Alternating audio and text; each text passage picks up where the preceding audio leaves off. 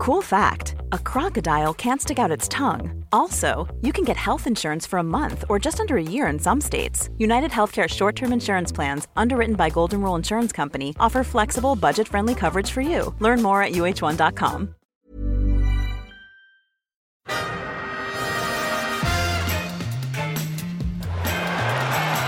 Ahí va a llegar el gol del Arsenal Ozil. Marca Mesut Ozil.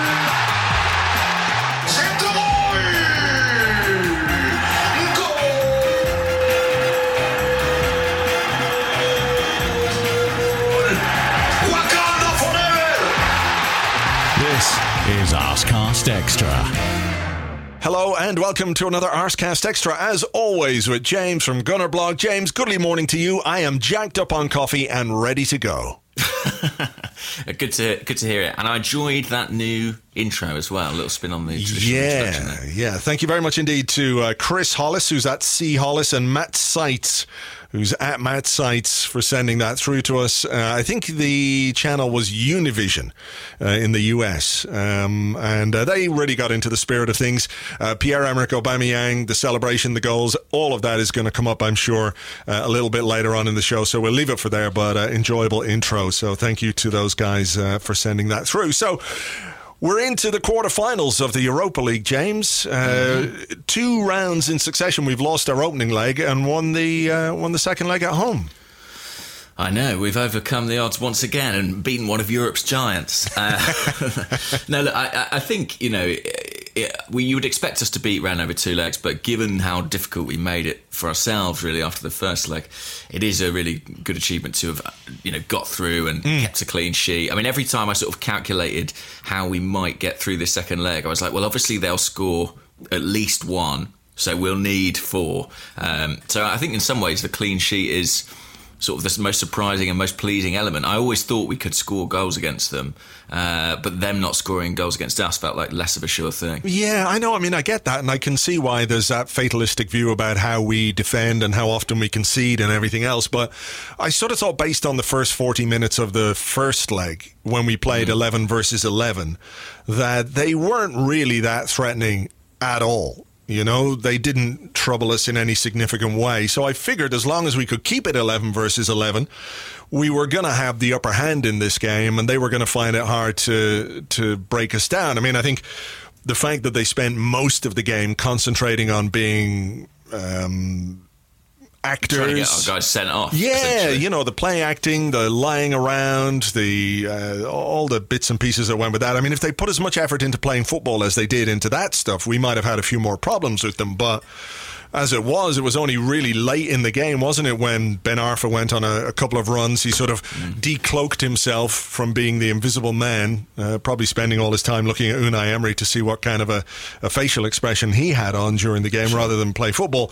You know, then they, they, they caused a, a few moments of danger, but until then, I don't think they really had an awful lot to trouble us. So, you know, the, the clean sheet didn't necessarily surprise me. It was welcome, and we haven't often kept two in a row this season, but, uh, you know, I don't think it was that, you know, out, uh, out of the ordinary based on the opposition. No, I mean there were a couple of hairy moments. I think you know they hit the post, didn't they, at the start of the second half? Uh, and I thought uh, there was a sort of awkward period in the game.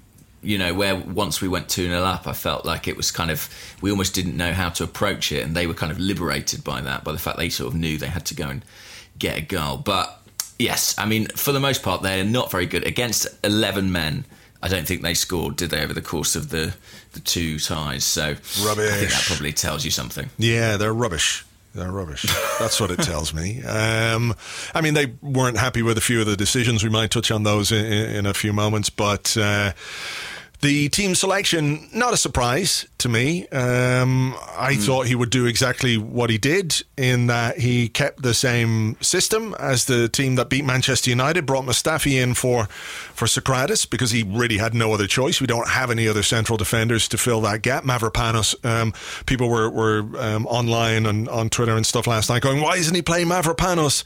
And Mavropanos is not in our Europa League squad. That's the main reason why he wasn't playing him. Uh, you know, the fact He's that been he's injured as well. and he's been Yeah. injured, and you know isn't ready yet. That could be another significant part of it. But you know, first and foremost, he's not eligible to play in the Europa League, so you know, we can leave that to one side.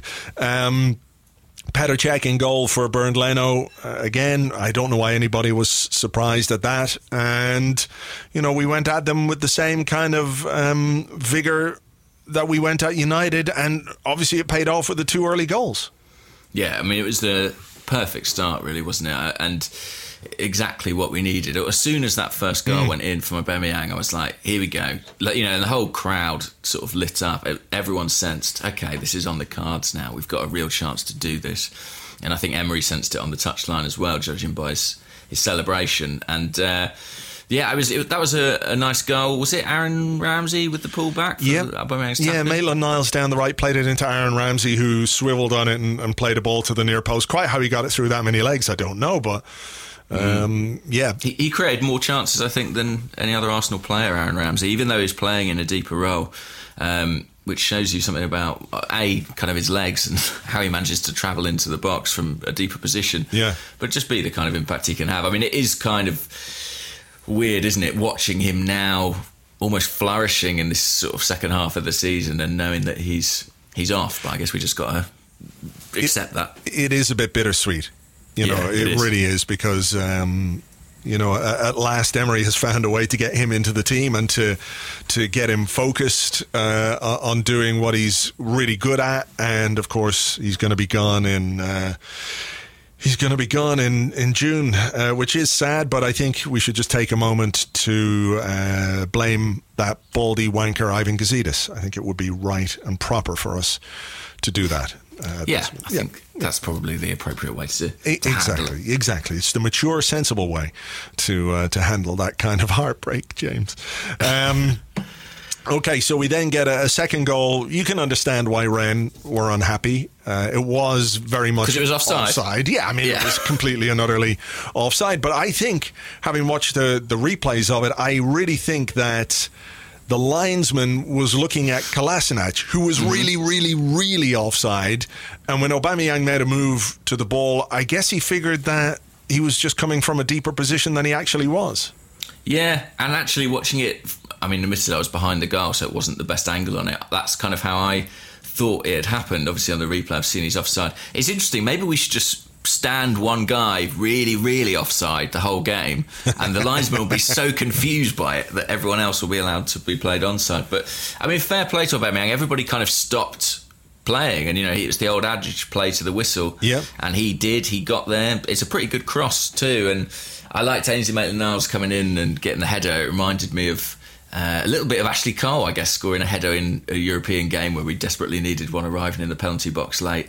And uh, you know, I thought he had another good game after his good second half against United. This felt like another step forward for Maitland-Niles. Yes, it really did. A really good performance. And he was interesting talking after the game about how Unai Emery said to him, uh, the manager keeps telling me to get into the box for crosses when we play five at the back. So that's what I tried to do. And remember, he did score against Liverpool earlier in the season in not a similar way. It was a, a low cross, which he turned in at the back post, but, you know, similar kind of goal uh, in, in terms of the positioning of it. That goal was a bit forgotten because Liverpool went on and scored five. So uh, you know there is there is something happening there, and I think you know we spoke about him after the United game, didn't we? And said, look, it might not be exactly where he wants to play, but while he is being given the chance to play there, he should do his utmost to to take that opportunity. I thought what was really nice as well was afterwards. Um, on the TV interview on BT Sport. I don't know if you saw it, but you know, I Aubameyang, that, yeah. yeah, Aubameyang was on. They were asking him about you know his celebration and the mask and, and all that stuff, which we will come to, of course. But he, you know, he made a point of saying that it was great for uh, Maitland Niles to be in the team and how important it was for Arsenal to have these young players who have come through the academy. You know, Maitland Niles has been at the club for I don't know how many years now, you know, since he was a, a little kid and he's here and he's playing in the first team and he's producing and he's putting in good performances and he's, you know, he's developing. You can see it, you know, that there are things happening with his game. He looks more confident. Uh, you know, that's fantastic for Arsenal. You know, if we are a club which isn't going to be quite as financially um, what's the word I'm looking for propped up as we might like, you know, to have the ability to bring through young players is fantastic. You know, and you look at what United did a couple of weeks ago in Paris. You know, they they put some real trust in their youngsters uh, going out. I know it was it was sort of an all or nothing. You might as well give it a lash kind of a thing. But you know, I, I do like the idea of young players being brought through from the academy into the first team, and you know, I hope it shows that perhaps we need sometimes to be a bit patient with these kids because it can take them time to make their mark and to feel established in the in the first team group. Yeah, and I think we also have to be aware there probably will be more ups and downs ahead for them. You know, Maitland Niles is still a young player. He's still kind of learning his trade, particularly in that position. And it's almost inevitable that at some stage you might get caught out. And that's partly how lessons are learned. And I hope that when that does happen, people remember the positives, you know, and the, the good things he's brought to the side since he's come in. And there's that kind of balance there because hmm. that's part of the risk of playing a young player. But at the moment, he's definitely on a an upwards trajectory and it, it is kind of amazing. I do feel like the half time point in that Manchester United game was kind of a real turning point for him. You, you almost wonder if someone had a word with him or something because I really feel that since then he's kicked on plenty and a lot of it must be confidence as hmm. well. You know, once you make that first big intervention, you know, the first slide tackle you make and it is successful, I think from that point on he seems to grow and grow. And going forward, I think we're seeing what he can bring now as well. I think that there's a lot more balance in some ways when we've got a guy like Maitland Niles on the right than someone like Lichtsteiner or Mustafi who can't really be effective in that final third. He can.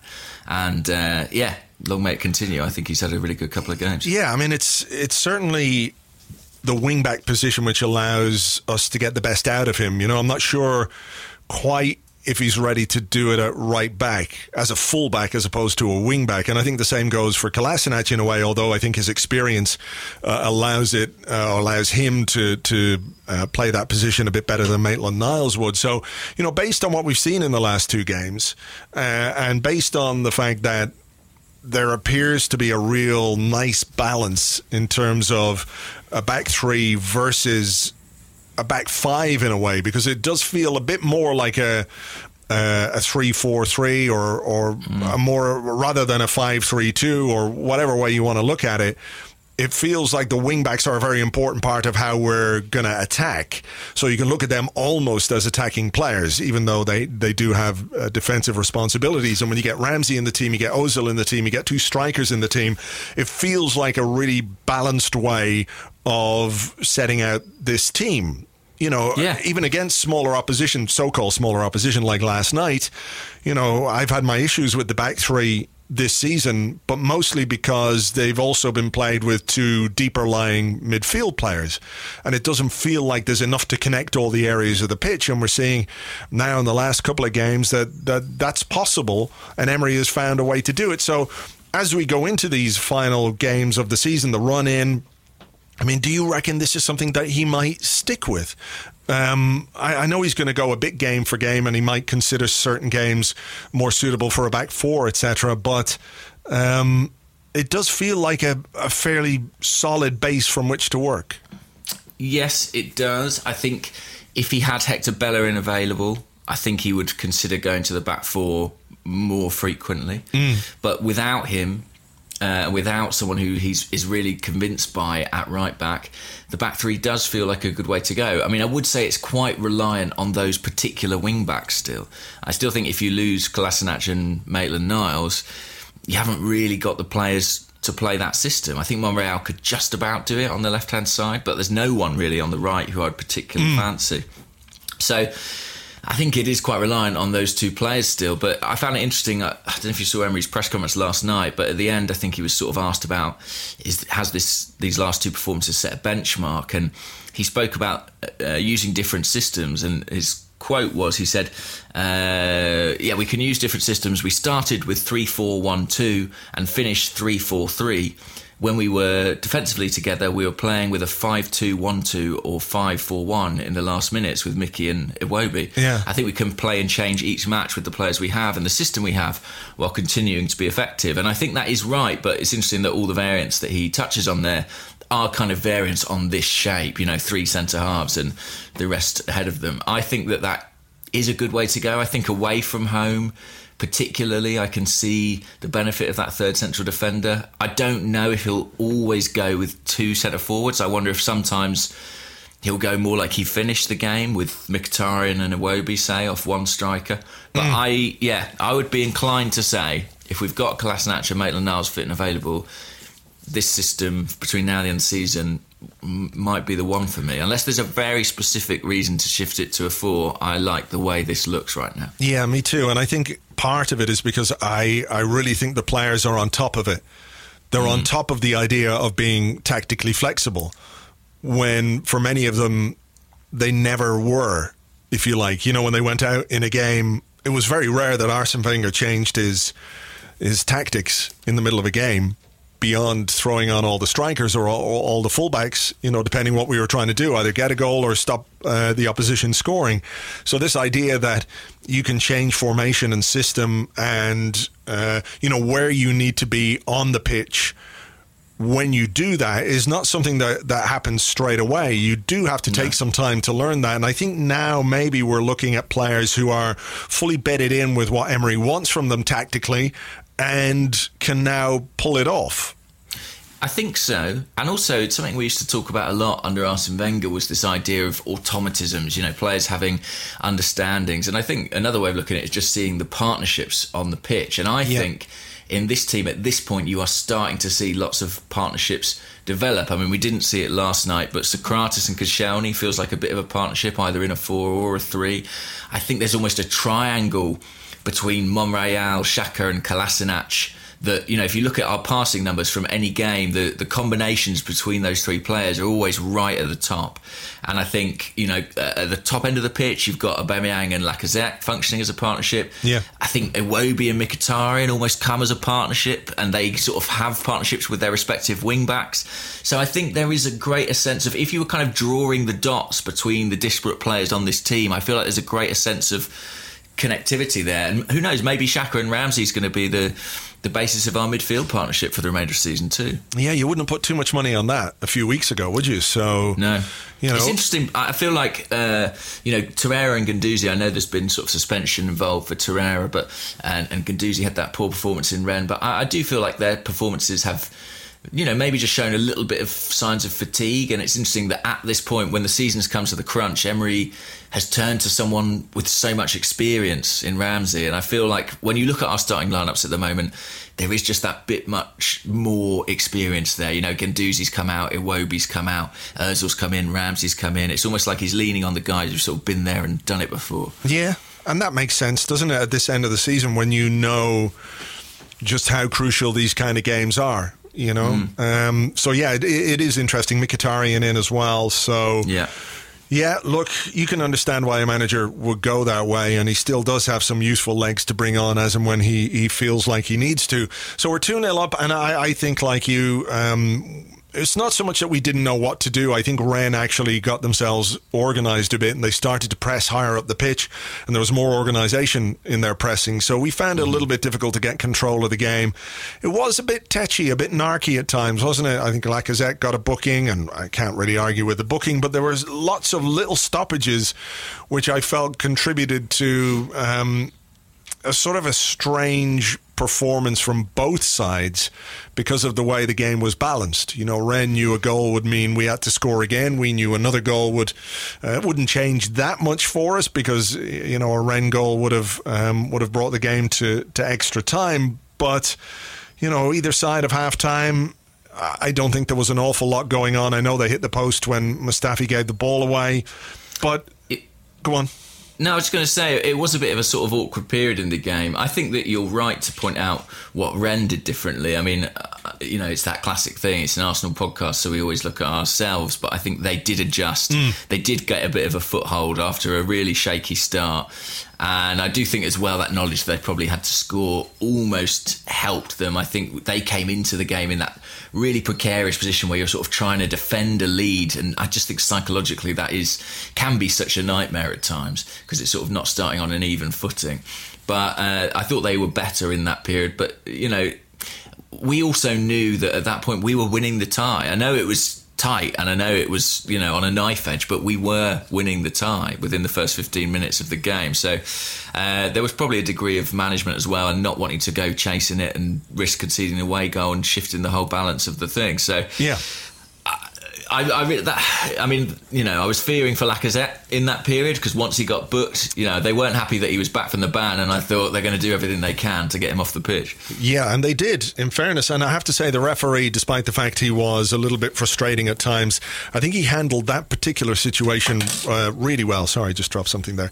Right. what actually happened there? Because I was at the other end and I couldn't see, find a right. replay of so it. So the defender was um, the defender was clearing the ball, and it's that classic uh, that classic situation where. Um, Sorry, I'm just fiddling around with something here because it's about to fall over. The, uh, Lacazette ran across him, and as he cleared the ball, he kicked Lacazette, and then did that thing where he jumped up in the air and made it look like somehow Lacazette had gone through him. Right, just caught him on the follow. Yeah, and you, and you know there was actually with, with the first booking. I don't know if you caught this in the ground or whatever. I'm not sure the referee was going to give it, but the guy let out a mighty scream. Like Right. a mighty scream, and the referee was sort of looking the other way, but he heard the scream and then came over and gave the yellow card. And you know, I think it was a yellow card. It was a booking because he didn't really, he didn't really get the ball. But with the second one, it was one of those where your heart is in your mouth because you've seen them given so often. Uh, and it's actually not a foul. Lacazette's just come over to block the ball. He's put himself in the way. The defenders kick the ball and follow through and kick Lacazette. And maybe it's a little bit sore, but it's not a foul. You know? So, with the guy lying on the ground, I thought the referee did really well. A, he wasn't buying the fact that it was a foul. B, he wasn't buying the player's absolute nonsense, writhing around as if he'd been, as if he'd been, you know, kicked in the bollocks, having none of it, telling him to get up. I, I thought he did very well in that situation. So, um, I, I'm not necessarily sure Lacazette was on a tightrope, but certainly they were trying to get him sent off. Which Yeah. is it goes into what I was saying about you know if they put that much effort into playing football rather than trying to you know uh, rig the game in that way, maybe they'd have had a better uh, chance of going through. Yeah, but I think you're right. It was quite niggly. I mean, when you look at it, we ended up with quite a few uh, bookings. I think you know Kolasinac was booked, Mkhitaryan was booked after he came on. Both strikers were booked. Obviously, Aubameyang for the celebration. Um, so yeah, I, I, I was I found I find each booking sort of a little bit frustrating because you know you worry that they accumulate later. I think particularly the. I think was it the Kolasinac one that I thought was very soft, but hey, it's you know it, they they were a niggly team. They were real. I thought they were real bastards to be honest. They sort of would leave a foot in and then they would cry if the same thing happened the other way. And, Yeah. uh, I. Uh, yeah, I didn't warm to them. I mean, I don't warm to any team with Hatem Ben Arfa in it, but particularly this team. Yeah, that's true. That is true. Hatem Ben Arfa, my goodness. Uh, I thought his uh, anonymity was quite something, you know, considering Yeah. how considering how he was uh, shooting his mouth off after the first leg to come to the Emirates and play that way is just I suppose that sums up why he, you know, didn't make it at PSG and also why he's at Rennes now, you know. I guess so. I mean, I think he's Former sort of- Newcastle player Hatem Ben Arfa. I think he's one of those sort of mercurially gifted players, which basically means he only plays well sometimes. Um, and I have to say, I, I think Unai Emery. Uh, you know, one of the things about Unai Emery that I've noticed this season, you know, there's been questions over like, is he like a proper Arsenal manager? Does he fit our values? I think he does conduct himself publicly with real class. And I've never heard him complain about a refereeing decision. He was given so many opportunities to bite back at Ben Arfa, Yeah. and he never took them. He always manages to rise above things. And maybe that's partly because he's like, well, I don't want to get into this with my it's still problematic English, but I do think I get the impression that Yeah. he's someone who maintains a very professional stance, and I think that's uh, something that he doesn't get enough credit for. Sure, I think he tries to take the moral high ground as much as possible, you know. And, and you're right, he was given the chance to bite back, and he said, "Look, you know," uh, he was asked about it before the Rennes game, after the Rennes game, and before this second leg, and, and probably after the second leg. I haven't quite read the full transcript of the press conference, but you know, again, he said, "Look, he's a good player, and we respect him. We respect all their players."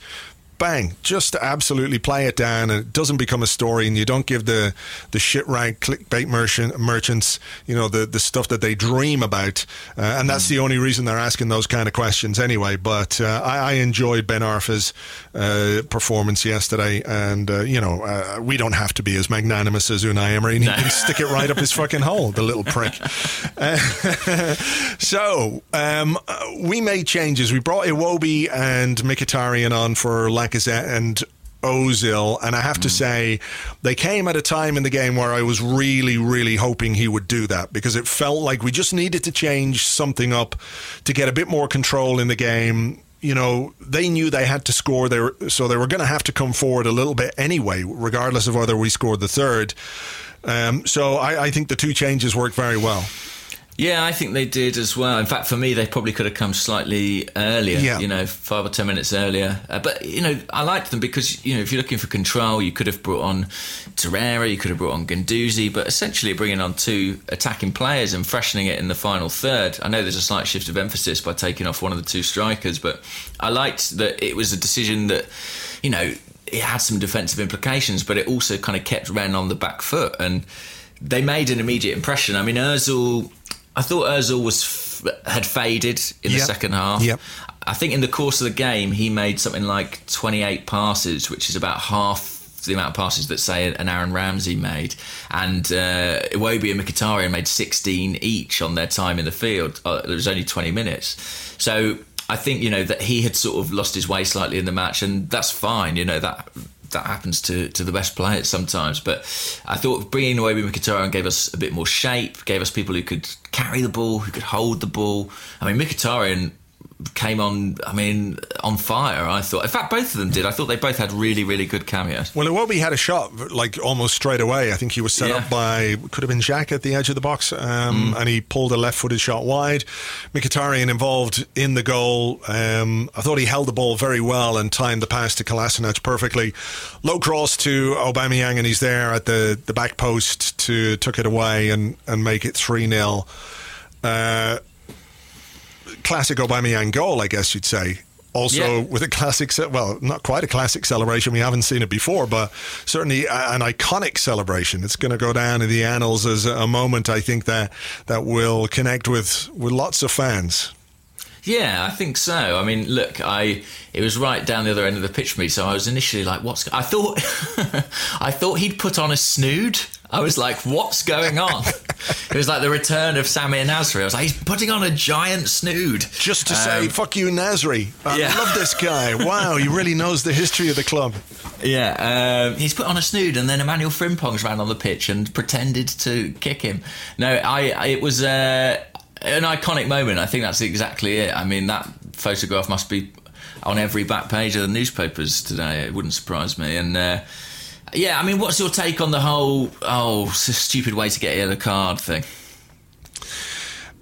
Yeah, look, maybe it is a stupid way to get a yellow card, but we take football way too seriously. Uh, you know, I think we have to remember that it is entertainment, and I think we have to try not to lose our shit over every little thing. And the yellow card, people were wondering why he gets a yellow card. The yellow card is because FIFA say if a player covers his head or face with a mask or other similar item when celebrating a goal, this is an unnecessary and excessive display of celebration. Um, so that's why, by the letter of the law, he gets a yellow card. I'm sure he knew that was the case. Um, but I think it was I think it was kind of cool and it was kind of funny and the reaction to it has been um, I think overwhelmingly positive. Of course, there are people out there who are like, "Well, you can't do that. You can't put a mask on. That's ridiculous." But Yeah. you know, I, I think about all the young Arsenal fans around the world who will have been watching that game and who will have thought, "Fuck, that is brilliant." Look, Yeah. it's Aubameyang in the Black Panther mask. That's deadly. and they won't take a jaded, cockeyed view of it the way some of us older people might if you're that way inclined. You know, uh, I, I get that it's not going to be something that that connects with everybody, but I think you have to think about who it does connect with and what it might mean for them and what it might mean for their, you know, their memories of supporting Arsenal at an early age. You know, we get a little bit too fucking butthurt about all kinds of things, and sometimes you should just enjoy something for the kind of good crack that it is, and and that's where I am on that. I I think that's a, a, a good point, and I think you know we want Arsenal to be this club with global appeal, a club that attracts young fans all around the world. And I think back to when I was a young fan, and you know I sort of was an Arsenal supporter kind of by default. But what made me fall in love with it was I think Ian Wright and some of his outrageous celebrations. You know some of the stupid stuff he used to pull when he scored a goal, and uh, you know like running all around the pitch and acting things out. And I thought that was fantastic. And I think people, if you're a young fan today and you see Aubameyang do that, you think, well, maybe there's something about this guy, maybe there's something about this club. And I think that can only be a good thing wherever you are in the world. I mean, the, the, I suppose the marketing guys at Arsenal will be furious because it should have been Rwanda forever, of course. Don't forget to visit Rwanda, guys. Um, I, I, there was a slightly cynical part of me thinking, is this. I mean, you know, because it was the Avengers trailer, I think, came out yesterday and then he pulls the Black Panther mask on the day. I was like, I hope this isn't going to lead to some UEFA investigation where he's been paid to do an ad or something. Oh my god, yeah, you. I know that would be real bad. I mean, we don't want the Bendtner Paddy Power pants all over again. No, but I- um, I his, his post-match explanation, I think, has covered that off. Yeah, I think so. I think so. And, you know, uh, it's an iconic mask from an iconic player, and it's going to be an iconic moment, whether you like it or you dislike it. The sheer number of pictures and stories and reactions to it tells you that's exactly what it is. So if you want to be annoyed about it, by all means be annoyed about it. I, I can't see myself being annoyed about it. Not until he picks up a yellow card in the next round and has to miss the second game in the quarterfinal. At which Sure. point I reserve every right to go. That was stupid. You can't wear a mask. I thought he hadn't worn the mask. Um, yeah, no. Look, it, it is what it is. Are the yellow cards wiped out at quarterfinal stage the way that Great they question. are in the Champions League? I don't know. Uh, I don't know. I'm googling it. yellow- While I'm googling, it, I'll just say there's a great picture of on on Arseblog on the main site on your blog of Aubameyang wearing the mask, but I can't tell if it's just this picture, but it looks like as he's pulled the mask on, it's sort of brought his eyelid down over his eye, so he can't really see out of it properly, um, which is quite enjoyable. But uh, are yellow cards wiped out ahead of? In the Champions League, I think they get wiped out ahead of the semis, don't they? Yeah.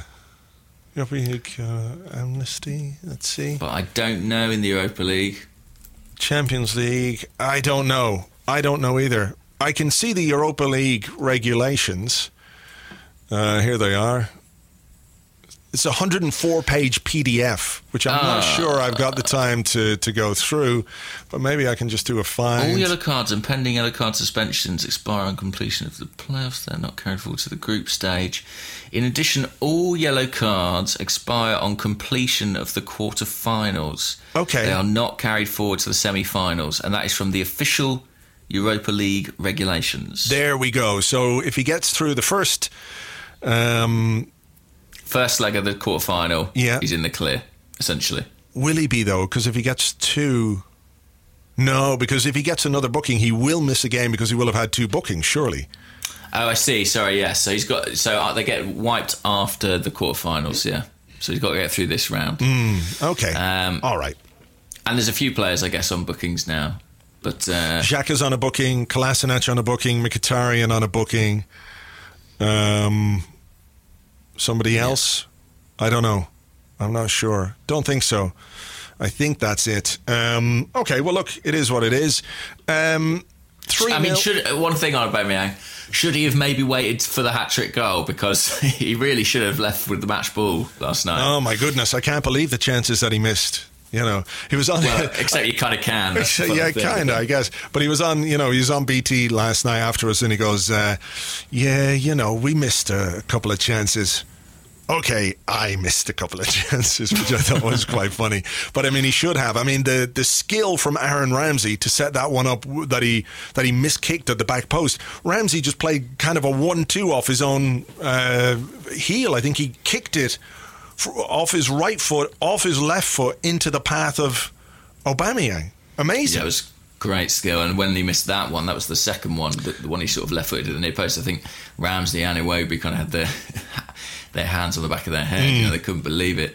Uh, the first one's just a slightly heavy touch, I think, after Iwobi plays him in, which mm. I think makes it difficult for him. That you know the keeper really comes out and narrows the angle. That one's sort of understandable. The second one, maybe less so. But look, I mean, we know the conundrum that Aubameyang presents. Yeah. He he gets so many chances and he misses some of them, but he still scores more than pretty much anybody else. So. Yeah, and I think we are slightly nitpicking on a day uh, where he's scored two, created the other, even if it was offside, yeah. and played a massive part in us getting through to the quarterfinals. So I actually thought he had a really good all-round performance. I know yeah. sometimes we say, "Oh, he just scores goals. What does he offer around?" But I thought he was really good against Rennes. I thought he worked really hard. He challenged I think he challenged for more aerial duels than pretty much any attacking player on the pitch.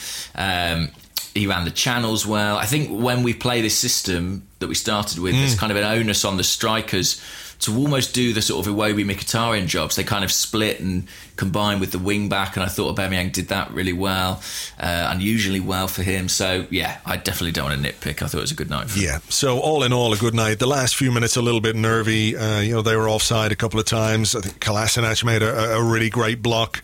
Mm. Um, you know, d- defensively, I thought we were we were pretty good. Um, so despite that fear that we might have to endure extra time. It didn't manifest itself. We kept another clean sheet. That's two wins at home uh, on the bounce. A very good way to go into the interlull. And of course, we have the um, we have the draw coming up at midday, which we're probably going to miss. Um, but we can react to it. We'll have all the, the the news and the draw over on Arseblog News, so you can find that there. Um, you know, a good week, James. You know, when you consider how deflated uh, we were after the derby, you know, we could see the positives in the performance, but when you when you miss the chance to take the three points, it can be um, something which affects you and affects your confidence. Instead, the manager and the team have responded really well. Um, you know, there's been a bit more uh, aggression, a bit more attacking intent to the way that we play and the teams that we select, and we've been rewarded for that. And going into the interlull, I think it's great that we're not we're not pouring over bad results or a European exit. You know, we've gone in, uh, we're going into this now in good spirits, and I, I do think that's important at this time of the season. Yeah, and you know, if you look at this period of games, we had the Rennes game, the Spurs game, the United game. If you'd offered anybody qualification in Europe, a draw in the derby, and a win over Manchester United, I think they would have snapped your hand off. Uh, I know losing the away leg against Rennes kind of cast a slightly different light on things, but ultimately we got the job done in this period, and it's quite strange now, isn't it, to have is it fully three weeks before we play again? Well, Monday, not strictly. Monday, two weeks. Of course, we do have that friendly game in, in yeah. Dubai. Um, I'm not sure how many of the first team will be go- uh, playing in that because lots of them will be away on international duty. I think uh, Uruguay, worryingly, have uh, three games in eight days. Uh, mm. uh, Aubameyang will be away with Gabon, uh, and I'm sure there's lots of others away too. But uh, yeah, look, that might keep our fitness in. But yes, it's Monday, two weeks before we play again. So I think we should go into these final eight games, generally speaking, nicely refreshed, the batteries recharged, and absolutely focused on what it is that we need to do and what we've got ahead of us because the top four is there for us if we want it. Uh, Europa League is going to be difficult. Um, we can maybe talk about the potential opposition uh, after the break when we take some questions. Mm-hmm. Um, but, you know, if you were to say to somebody, you've got two weeks off, more or less, a little bit more than two weeks, going into a run in which on paper is far from the toughest run in we could have, and you're sitting in the top four at this point of the season, I think most people would have been happy to take that. Oh yeah, absolutely, and you know it doesn't come with any guarantees, but it's a really strong position to be in. And you mentioned the European draw. You know, I think how kind that is to us will affect our chances in the Premier League quite substantially. You know, if we get a, a really tricky tie, might have a knock-on effect in the Premier League. So we're kind of waiting and seeing on that one. But it is it is in our hands, and that's at this point of the season all you can ask for, really. Okay, look, um, we have got lots of questions about when, what went on last night and various bits and pieces as well. So we're going to do uh, that now in just a second. We're going to take a break. Uh, anything else on your mind for this first part, or will we go to part two? Uh, no, I think we can go. Oh, well, I suppose a quick well done to Olivier Giroud for his hat trick, isn't he? Still No, Arsenal fans. no, no, no, no. what? Why? No. I don't know. What's I going on? like- What is going on here with this Giroud stuff? Now, look, I don't dislike Olivier Giroud at all, but he's scoring for Chelsea, James. What's wrong? I don't What's care, wrong but I just feel like every time he does something, we have to be like, "Oh, we love Olivier Giroud." No, we don't. I find, you know, I have to say, lots of players have left Arsenal down the years, and they've gone to various clubs and and what have you. Um, but I don't think I've ever seen one that fits, or to my mind, fits a club less than Giroud at Chelsea. It What do you mean? Like, he just doesn't look right. it just it doesn't look right.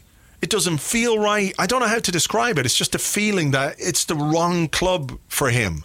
You know, I'm not saying that you know we should have kept him. I, I you know, his time at Arsenal I think was was better than some people give him credit for. But you know, we've moved on, and he's gone somewhere else, and that's fine. But it just doesn't. Giroud at Chelsea, I think, is going to be one of those things that he'll move on. I think he'll leave Chelsea in the summer, and in a few years' time, hopefully, we'll be sitting here on this podcast and we'll go, "Remember when Giroud played for Chelsea? That was weird, wasn't it?" That's what I think of that. But he can stick his goals up his hole as well, though. At the Oh, moment, I tell you what, we, why we might owe him a favour. Uh, he's keeping Alex Lacazette out of the French squad, and that's fine with me. okay, yeah, yeah, keep Slacker nice and fresh. yeah. So there you go. Okay, Thank you to him for that, if nothing else. No. All right, we'll leave it there uh, for part one. We're going to take a break. We'll be back with your questions and more in part two right after this. Join us as we take another enchanting adventure into the world of the angriest man on Twitter. Oi, Aubameyang! That was quite a contribution you made to last night's win in the Europa League. Two goals and an assist. However, what was that celebration about with the mask? It was stupid and did not resonate with me at all. Also, you would never get an Arsenal player in the past doing something like that. For example, taking his shorts down and doing a mooney at the fans. Also, Black Panther? What's that all about? Why isn't there a White Panther? What have you got against albino cats, Aubameyang? You're making me crazy and I don't think I can take it anymore! Next week, another madcap laugh a minute romp with the angriest man on Twitter. Everything is shit!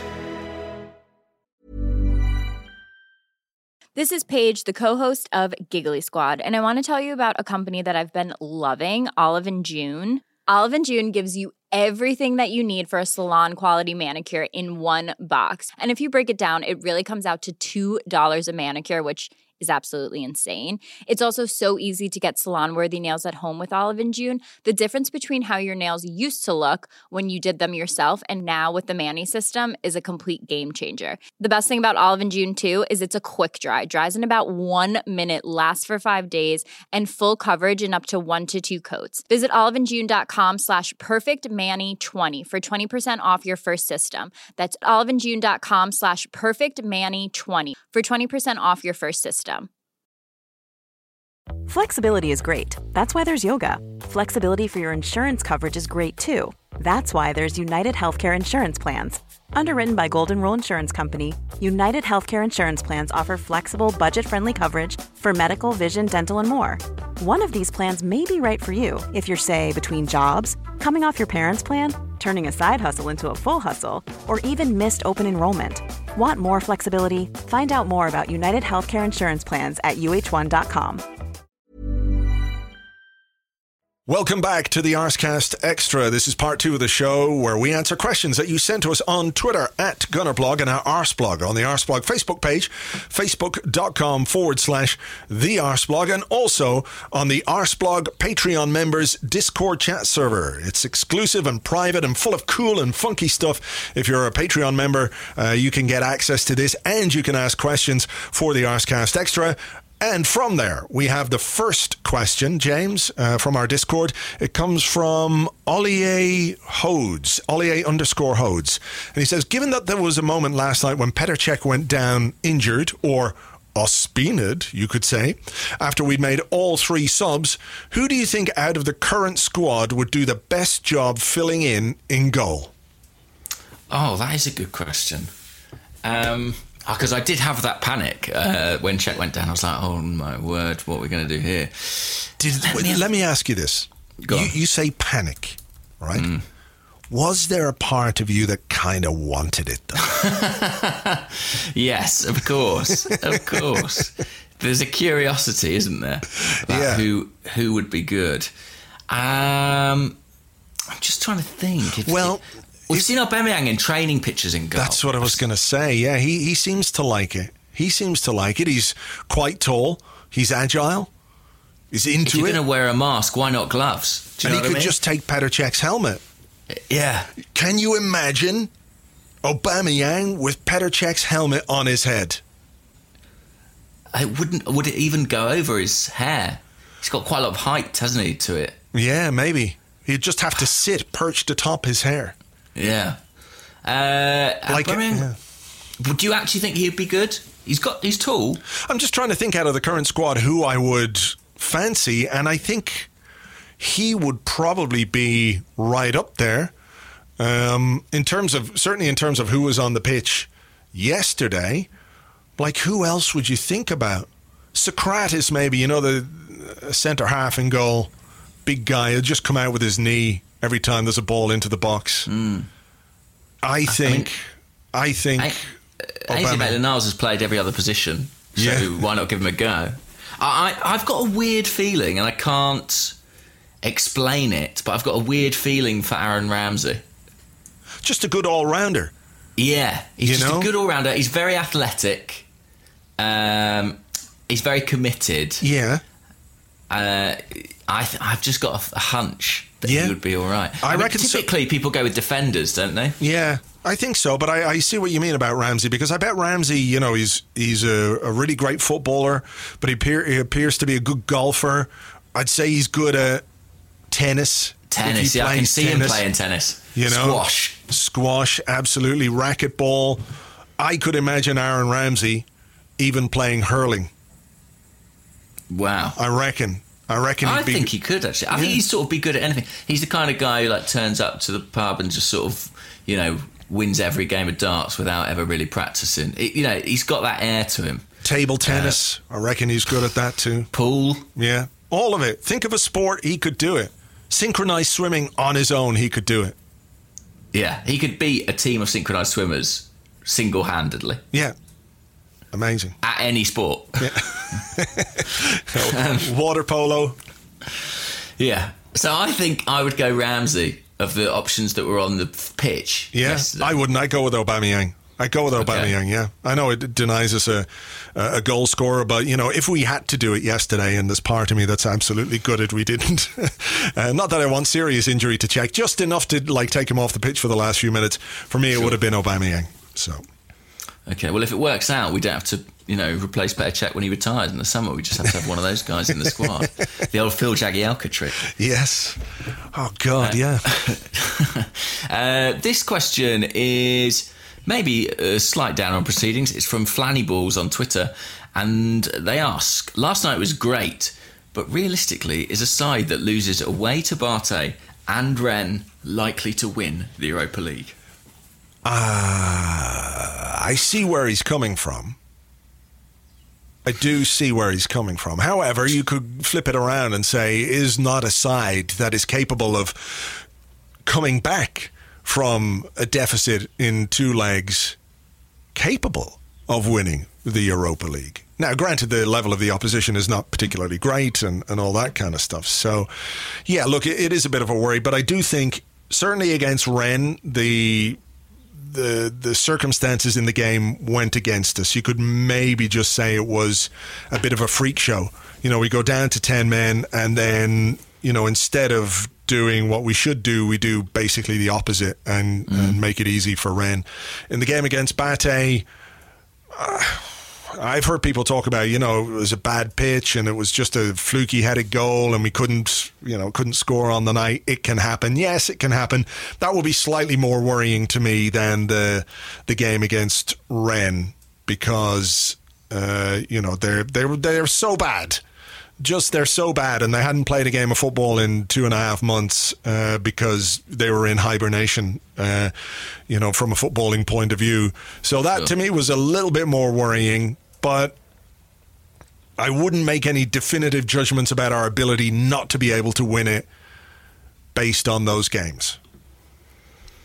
Yeah, I, I weirdly I don't either, and I sort of think in a funny kind of way, playing bigger teams might suit us to an extent. Um, I, it's an odd thing, but I always think you know the Bate match where they sort of sat deep in against us and that gave us real problems. I don't think it played to our strengths particularly, but I think mm. when it's a bit more even-handed, we might come out on top. I mean, look, I don't make us favourites for the Europa League. Let's put it like that. Who but, do, who do you make favourites? And and let me just um, ask you this question now, uh, which is kind of aligned with that. It comes from Noah Tan, who's at Noah Tan YW. Noah Taniwu. No, mm. anyway. Anyway, he says, which team would you like us to meet in the Europa League next in the quarterfinals? For me, it'll be Villarreal so that we can watch Santi at the Emirates one more time and give him the send off he deserves. I would also like that, I have to say.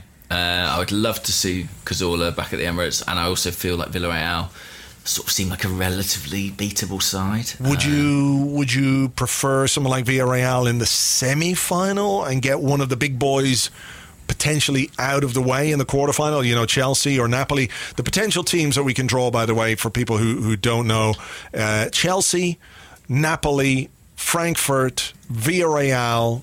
Uh, who the hell else is there? Uh, Slavia Prague, Valencia, and mm. Benfica. So, you know, there's some handy enough ones in there, but I think Napoli and Chelsea are the two most dangerous teams that we could face. So yeah. maybe one of those meet like Napoli versus Chelsea would be great, wouldn't it? Because it would be Sarri going back to to his former club, and I would like Napoli to beat Chelsea because I don't want to play an English club again. There's no. something weird about European football when you're facing an English club. I don't like it. Don't like it. I have uh, some concerns about Chelsea. I also feel like I worry that the results. Yeah, your mate Giroud will come along and score some goals, and you'll be like, "Oh well, you know, we have to say fair play suppose, to Giroud yeah, for scoring. Well, yeah, what a what a great performance. We all love Olivier Giroud." You Thanks asked me if I had anything else for part one. I panicked. Um, Never again. So listen, I uh, I worry about the Chelsea game. I tell you, not because I worry about Giroud, but because I fear that the result of that tie might have some kind of knock-on effect on Premier League mm. and our top four chances. You know. I, I also just feel like it would be such a big game and it would be so much sort of media focus and you know pressure to win it ultimately that I worry that it might detract a bit from the Premier League games in that period. I I don't want to play Chelsea at all. If Chelsea could draw Napoli and go out, that would be absolutely ideal.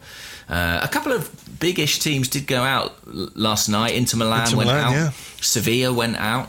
Um, so there'll be no reunion with them through Emery. There could be one with Valencia, which it kind of worries me because I've the ghost of John Carew looms large in my mind.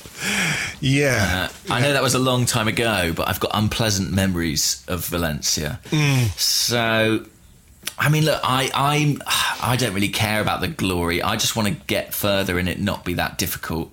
So, if someone can promise me, you know, Slavia Prague or Frankfurt or, you know, somebody like that, I, I'm all over it. Yeah, me too. I, you know, it would be good if some of the big teams could take care of each other, or if someone could take care of the big teams for us. I'd be all on board with that. You know, uh, yeah. you know, someone like Napoli beat Chelsea, then someone beat Napoli, uh, and we face them in the final. That would be ideal for me. Um, I, I do really like the idea of Villarreal, though you know, a reunion with Santi Cazorla, who, as we know, had a, a, horrendous end to his Arsenal career. Not that he left under a cloud or, or with any ill will or anything like that, but the injury that he sustained and he had to deal with was so horrific. Um, that it's just a shame we never really got a chance to say a proper goodbye to him on the pitch. Mm. He didn't get a chance to to pull on the shirt again, and it's great. It really is brilliant to see him playing uh, and playing well again for for Villarreal. I remember being at the game uh, against Villarreal in the Champions League, not the semi final, but uh, a few years later when Robert Pires was playing there. And that was quite cool because, like Cazorla, he didn't really get an official goodbye because of the way that he left the club. You know, if you remember the, the story is he went to see Arsene Wenger, who offered him a, a one year deal, and he got a better offer from from Villarreal, and off he went to to play there for a while. So there wasn't that sort of last game thing with, with Robert Pires. And afterwards, I think we, I can't remember, I think we won. Maybe it was a, an Adebayor overhead kick. Was it 1 1 or 1 all or 1 0? I can't remember that. I was at, what, is this in Spain? Yeah. I think I was at that game. Right. Yeah, it was. In, I, I, yeah, in Villarreal. Yeah, yeah, and it was a Adebayor bicycle kick. I think we won, didn't we? One 0 Maybe, yeah. Um, 2000 2009? Jesus, yeah. that's a long time ago. That is a long time ago. Um, I think it was 1 1, actually. Right. I think it was 1 1. But it was a great goal from Adebayor. But after mm. the game, you'll remember, of course, that Robert Pires came over to the to the the away end and got a, an amazing reception from from the Arsenal fans. Mm-hmm. And when he came back to the Emirates, there was an incredible reception for him as well. So I, you know, just from a purely sentimental point of view, and you know, we can we can live with a bit of sentimentality in football. It is nice when you're talking about you know a great player who's done some fantastic things for you. Not like you know welcoming back Olivier Giroud or something like that. You know, this is Santi Cazorla, who was uh, you know a player that everybody loved. You know, if you like uh, football in any way, you've got to love the way Santi Cazorla played the game. Um, so, from a romantic point of view, yes, give me some Villarreal. And also from a footballing point of view, because I, you know, with with all due respect, I think they're a team that, that we can beat. So uh, that will be a nice one for me. Yeah, it'll be an interesting one as well because we play uh, these fixtures fall on mm. the 11th and the 18th, and weirdly we've got Watford on the 15th on the Monday. So yeah. we'll have to go to Watford on the Monday and then potentially away again on the Thursday. Uh, and then we've got Crystal Palace the weekend after. I mean, you know, not the most uh, taxing fixtures around them, but Watford, you know, have been pretty decent this season. So, look, I'd love it to be Villarreal, and to be honest, the sooner the better for me because you know I, I want to see Santi back at the Emirates. Yeah. Okay. Um, Marcos Senna scored the goal that night for for uh, ah. for Villarreal. Uh, and Almunia went off injured. Lukasz Fabianski came on. I see. Yeah. I see. Yeah, I remember it. I remember it. I, I didn't I just look it up. I remembered it. I used, yeah. I used my brain. I do remember because Adebayor was sort of that was the season after he'd sort of threatened to leave for AC Milan and all that business. And he was kind of having a really in and out, not very good year, but yeah. brilliant, brilliant goal. Um, this question comes from Tom Bradley on Twitter, who's at tbradley5, and Tom asks, should Juan Carlos Carcedo be getting more credit for what he's done with our defensive set pieces? The amount of times we catch the opposition offside is incredible. I have to say, that's not something I particularly noticed. Is that something that you'd spotted? No, but I do think. Isn't there a stat going around that we've conceded fewer goals from set pieces than any other team in Pretty the Premier much, League? Yeah, we're very, very good now uh, from set pieces. okay, I, and I think as well um, we have to bear in mind that maybe not last year, but the year before, I think we used to have a big problem with it, and then we addressed it, and we were we became much more solid under set pieces um, under Arsene Wenger too. Um, Mm, that's true. You know, but uh, yeah, if he's doing the work, if he's doing um, things that are making us more solid defensively, more organised and disciplined at the back from set pieces. I mean, they had a series of corners, but I wasn't particularly worried about any of them. Um, and maybe that's because over the last few months or whatever, we haven't really conceded goals from set pieces and we have been solid and we have been aggressive defensively when defending set pieces, which is so important. So if that's down to Juan Carlos Carcedo, then yes, he deserves eight credit out of 10. we have conceded the least from set pieces in the Premier League with only four, which is really good. I mean, Liverpool are second with sixth, uh, with six. So that is quite impressive. Uh, in terms of goals, four from set pieces, we are in fourth position with 12. Brighton, Tottenham, and Liverpool again ahead of us. So Liverpool doing pretty well from dead balls this season, despite the sort of reputation as a free flowing attacking team. Um, but yeah, I, you know that is pretty. I mean, we don't really know quite what the delineation of responsibility is, but judging by all the pointing he does before every corner, I think we can presume it's Juan Carlos's yeah. uh, grand plan. So yeah, I think that is uh, an encouraging sign and fair play to him. Okay, this one comes from Roland Godfrey, who's at Rolandinho. 17, which I'm sure is, uh, you know, simply because of his footballing talents and his similarities to the great Ronaldinho. Uh, he says, at this point, who are the contenders for our player of the season? It seems very difficult to pick one out this year, but Lacazette, Xhaka, and Koscielny should surely all be in there. What do you think? I was thinking about this last night, I was thinking there are quite a few contenders. Maybe it's simply that there isn't a standout contender. I mean, it's amazing, isn't it? Aubameyang's the second top goal scorer in the Premier League, and yet he wasn't in that list of names. I can't think of a time in Arsenal's history, really, where you might have someone racking up that many goals and they wouldn't be spoken about as a potential player of the season. Um, who do I think? I think uh, emotionally, I want to say Koscielny mm. because what he's produced. Tim Stillman wrote a great piece about it for Arseblog, but what he's produced this season, given you know where he was back in May, is is absolutely remarkable. Um, so I would emotionally I have a strong sense to give it to him. But if you think about it, he's only really come into the side. What was it? December. Um, mm. So if you're looking more consistently across the course of the season, I think Lacazette is a really good shout. Um, I think Lacazette would be right up there for mm. me. What about you? I do think you have to look at Aubameyang. You have to, yeah. You know, 22 goals, um, and between now and May, he, you know, potentially could could reach the 30 goal mark, which is the kind of landmark which often makes a player player of the season. Hmm. But maybe it is interesting that there isn't one particular player standing out, whether that's to do with a lack of overall quality or a consistency in terms of performance across the squad. It's it's hard to, to say exactly, isn't it?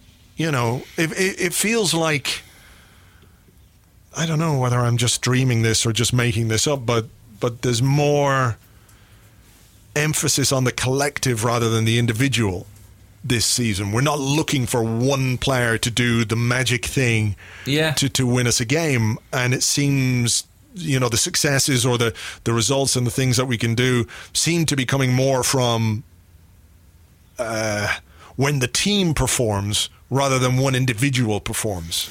But isn't that exactly what Unai Emery's sort of been banging well, yeah. on about all season? Yeah. Yeah.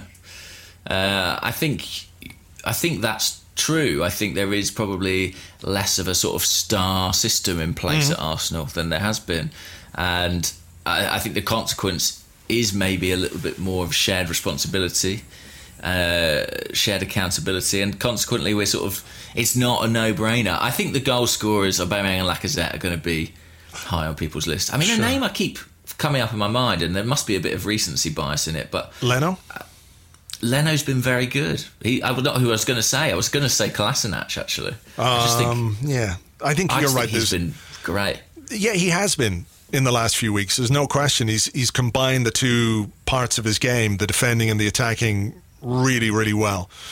Um, you know, so much so that it gives me a little bit of pause for thought about what we should do in the transfer market this summer. You know, Yeah. um, whether that's enough for Unai Emery or the people making the decisions at a football level to change their minds, I don't know. But yeah, I think there is a bit of recency bias, though, in, in that sense. Leno's got to be in there with a bit of a shout as well. You know, um, I know he hasn't always been spectacular, but you look at some of the contributions he's made in recent weeks in the derby, in the game against uh, Manchester United as well. Um, we talk often about how games are decided on fine margins. And our goalkeeper has helped us keep those margins very, very fine indeed in some of the performances. So I think he'll be up there as well. But it'd be a it'd be a split vote. I think you know it'd be a close vote. There'd be nobody out there with like 70, 80 percent of the vote. It'd be like thirty five percent versus twenty two percent, and lots of people with 15, 14 percent. You know, maybe that's that's what it'll come down to. So we'll see. It, it is interesting. I mean, I, I do think the more you look at Aubameyang's sheer output in terms of numbers and goals, it's quite difficult to see past that. I feel like maybe, we are, you know, our perception of it is coloured by the fact that we know he's missed a couple of chances, but the, the numbers are still incredibly impressive.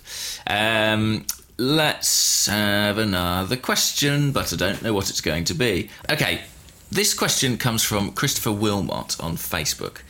And they ask, Christopher asks, Andrew and James, assuming you have access to the metrics and analytics, I've always wondered how the number of downloads of the podcast are affected by good and bad results or form.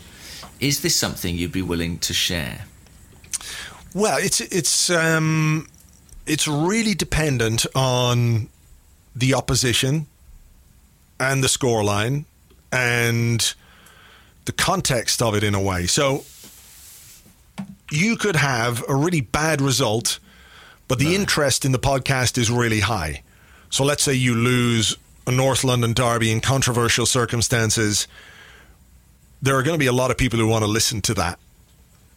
Yeah. Probably more people will want to listen to that than a routine 2 0 win at home over someone like Burnley Right. right? So it fluctuates really depending on the opposition and depending on the context of the game. So it's not a case that if we lose, automatically there are less listeners, and if we win, automatically there are more. Sometimes you can win a game and have fewer listeners than a game in which you've you've lost. So it really just comes down to to who we're playing and, and how the game goes. You know, so you know, a game when we win against Man United, for example, we win against Tottenham or Chelsea. Yeah, it's big as well. That obviously adds listeners because people are into that, and there are people out there who, regardless of how we lose, do not want to listen to anything or read anything.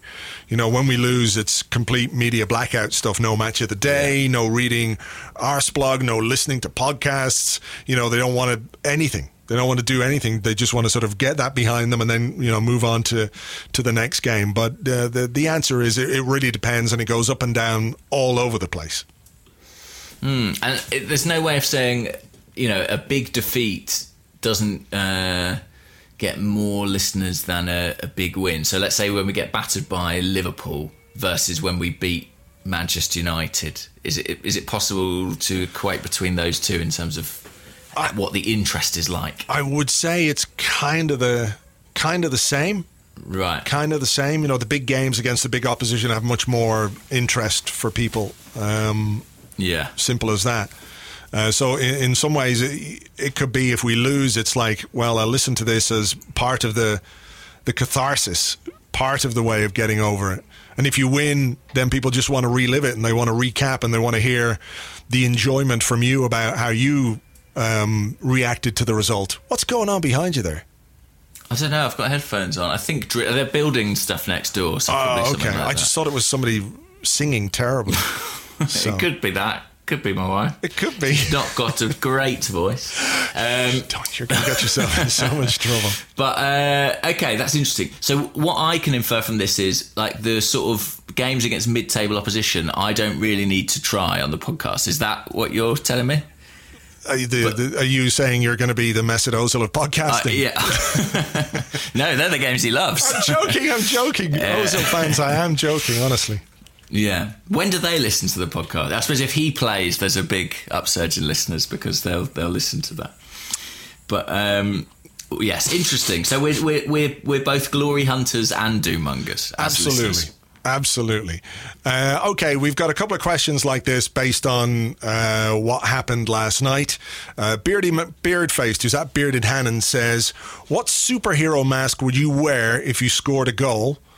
And Phil Chambers, who's at Phil underscore Chambers, um, with uh, Aubameyang selecting Black Panther and Kolasinac obviously being the Hulk, what other Avengers do we have in our team? Interesting. Well, Aubameyang has done. Um, he's done Batman and Spider Man previously, hasn't he? I think he might have done, Done Venom Spider as Man, well. yeah. Yeah. Uh, who was the guy? Do you remember Facundo Sava, who played for Fulham? Yeah, he And- did masks as well, didn't he? Wasn't his like a Zorro mask or something? Yeah. Uh, I don't know if he used to get booked for that. He used to keep it in his sock. Right. Good luck getting that big Black Panther mask in a sock. That's all I'll say. Should have had it down his shorts. Yeah, but then he's got to put it on his face. I don't know. Well, it's your own. Stuff. It's your own gooch. You know. Sure, sure, sure. If it's no problem if it's your own gooch. Um, what superhero mask would I put on? I don't know. I might sort of do the inverse. I might do this Clark Kent and just put my glasses back on. So nobody could see. Nobody. Where's James gone? Where's he This is- gone? Oh my God! Where's that footballer gone? Oh, it's that blo- Arsenal blogger.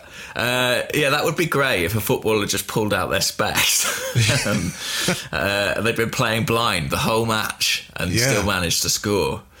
Um, yeah, someone asked, you know, what what Avengers do we have? Do you know, I, I'm not that good on the Avengers. I've sort of. Have you watched all the Avengers films? I've lost track now. I don't really know. Probably, but they all kind of, you know, go into into one for me. I know if people are out there listening and they're big Avengers fans, they'll be going, oh, "How could you?" But they, Yeah, I you know. know, they're all super cool. And um, is um, is what's his face? Is Deadpool one of the Avengers, or is he? No, I think he's in a different universe. Is he? Yeah, yeah, yeah. I think so. Old Ryan Reynolds. Yeah. Is Deadpool in Avengers? I've googled it. What he's he's Marvel, isn't he? Deadpool is Marvel. Hmm. Aren't the Avengers Marvel? I don't know. I don't think Deadpool is in the Avengers. But he's not But in the yes, actual. he is Marvel. Okay. But I don't think he's in the movies. But listen, there's going to be people at home who know this screaming at us. Absolutely screaming. You idiots! You absolute idiots! I mean, Kolasinac looks a bit like Thanos, doesn't he? A little bit, Uh, but also I feel like Kolasinac could be a good Wolverine. I'd like to see Hulk. As Surely Hulk. Well, we said that in the question. If you Oh, weren't sorry. listening, for goodness sake. I was panicking about my lack of Avengers knowledge. Yeah, absolutely. Um, I think he would be a good Wolverine. Like, imagine Kolasinac running down the left hand side, and as Kieran Trippier came towards him, he just kind of did the thing with his like Wolverine claws and lifted him out of the way by eviscerating him, just like claws straight in the belly, and then just chopping him into four bits, like four slices of Kieran That Trippier on the ben- on the on the pitch. I'd like that. Do you know who I think's like Wolverine? Torreira. Because I think in the comics, Wolverine is really short. I think he's supposed to be. Really? Yes, according to Marvel Comics, Wolverine is only five foot three in height, and Hugh Jackman's six foot three, and it's seen as a big disparity between the comics and the films. Right. Yes, Wolverine's only supposed to be five foot three, and you know, Torreira's got that slight sort of wolf boy energy that Silvinho had. To me, anyway. Right. Okay. Well, that makes sense if you're being uh, true to the uh, traditions of the comic books, which of To course literature. which of course we are the literature. You know, we're the highbrow Avengers people. This is canon, guys. Fittingly Yeah. for Arsenal. But there's so Um, many of the fuckers, aren't there? Like, isn't Yeah. there not millions of Avengers? Uh, there are, I think, a million Avengers. Yeah, but I mean, is this a big spoiler? Don't half of them die? Well, I don't know. Like, li- maybe some of them do, and then do they not come back to life and shit like that? I don't know. Can, That- can can Superman not fly around the world and bring them all back by making the you know time travel possible by spinning the Earth backwards, as if that's how time fucking travel works? It's Yeah, not how it works. Also, Superman is uh, DC, isn't he? yeah, he's Yeah. different. But uh, Captain America, Gideon's LLM, I guess. But he's gone. now. He's gone. He's gone. Farewell, Gideon. We barely knew thee. Yeah. Um, yeah. That, any thoughts on Gideon going to America? Good luck to him. Good luck to I'd him. say good luck to him. I hope he could stay fit. Yeah. That's that's his big challenge, right? Yeah. Who was the Well, one that could make uh, everything freezing cold? Was that Halle Berry? I think that's X Men, isn't it? But that, I don't know. this is what I mean. There's too many of these films, and I can't keep track of who's who. Um, Gary O'Driscoll, Doctor Strange. Yeah. Uh, Who's um uh Danger Mouse? Danger Mouse. Danger Mouse? Yeah. He was one of the Avengers, wasn't he? Ant Man is one of the Avengers. yeah. Okay. Another possibility for Torreira. I'm looking at a picture of Robert Downey Jr. as Iron Man, and I'm thinking it looks a little bit like Laurent Koscielny. Uh, and he's sort of the leader, isn't he, as well? That and would, he's, you know, yeah, that would be a good way of extending uh, Koscielny's career. career. Put him in the suit. All we've got to do is take out his heart and replace it with a mini fusion reactor or whatever the fuck it is that keeps um, Iron Man alive. Yeah. I think that Little Iron Man engine. that would be a great idea. And, and then I think whack, whack him in the suit as well. Yeah, for good ha- measure. hasn't the club just installed this brand new battery powered generator type thing? I don't know if people have seen this, but they have installed some kind of um, super green battery powered backup system uh, in case you know electricity goes out. We've got this. We've got our own grid somewhere, but it's um, it's very environmentally friendly. So maybe we could just plug Koscielny into that. At the end of every game, we just stick him into a little chamber beside that, get his battery all uh, charged up again. Yeah, that could be good. I mean, I think the real billionaire businessman, ideally, to be Iron Man would be Mathieu Flamini, wouldn't it? But he's he's he's long gone. Um, what about Granit Xhaka as Thor? You know, his left foot is the hammer. It sort of works. Yeah, the hammer would be good. Certainly useful between uh, you know Wolverine and the hammer in midfield. We would we would assert some control over that area of the pitch. Yeah, Uh, I, I, I'm running out of. Yeah, uh, me too. Me too. I mean, Uh, there is one called Vision. One of the uh, that's got to be Mesut Ozil, right? Yeah. he's the sort of colourful guy played by Paul Bettany. Okay, Um, I think we've we've- had a good go at that. we have For people who don't know a lot about the Avengers, exactly. I defy anyone to say we've not had a, a bloody good go at that. We- Who would Olivier Giroud be? Please, we must decide. he would be all the Avengers put together. He's so magic and special. but he's he's one of the dead ones now because he's gone to Chelsea. he's dead to us. Okay. He is dead to us. Uh, just before we go, uh, we should talk about the maybe the Champions League draw, seeing as our um, Oh, has it happened? it's happened. Wait and you get this. Okay, here it is: Tell me. I'm, I don't know. Tell you're telling me live. Ajax versus Juventus, Oh, that's a lovely tie. Liverpool versus Porto. Ah, they're through. Okay, So this is a Tottenham- quarter final, right? This is quarter final. Tottenham versus Manchester City. Oh, I like it. I like it a lot. You like it more than you like Olivier Giroud, boy. No, not that much. Never that. okay, and the final one, of course, is Barcelona versus Manchester United. I like that as well. Yeah. Guys, if you will insist insist on being in the Champions League, you will pay the price when you have to play good teams. I love the Europa League. The, the warm embrace of the Europa League. It's glorious. And and Bate. Oh, it's so comfy. I could just nuzzle into it forever. All right. Well, look, thank you uh, to everybody for listening in. Hope you enjoyed the show. Uh, we will have the uh, Europa League draw over on Arseblog News. Uh, hopefully, the podcast, well, actually, the podcast will be well up by then, so you'll know uh, all about it. Uh, we can discuss that in the Arsecast Extra on Monday when we have to do this all again, but without any Arsenal. So we'll get our thinking caps on. Maybe we can think of some other uh, very highly regarded comic book slash movie franchise that we know nothing about, and we can massacre that too. I'll let you think about that. I look that. forward to it. Send in your questions, guys. We'll be ready. All right, as ever, if you want to give us a rating or review on iTunes, that will be very much appreciated as well.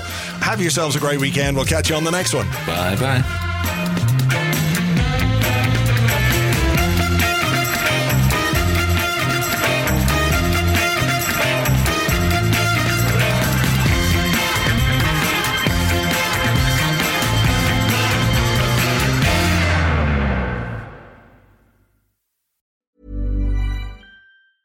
Normally, being a little extra can be a bit much, but when it comes to healthcare, it pays to be extra. And United Healthcare makes it easy with Health Protector Guard fixed indemnity insurance plans. Underwritten by Golden Rule Insurance Company, they supplement your primary plan, helping you manage out of pocket costs without the usual requirements and restrictions like deductibles and enrollment periods. So when it comes to covering your medical bills, you can feel good about being a little extra. Visit uh1.com to find the Health Protector Guard plan for you.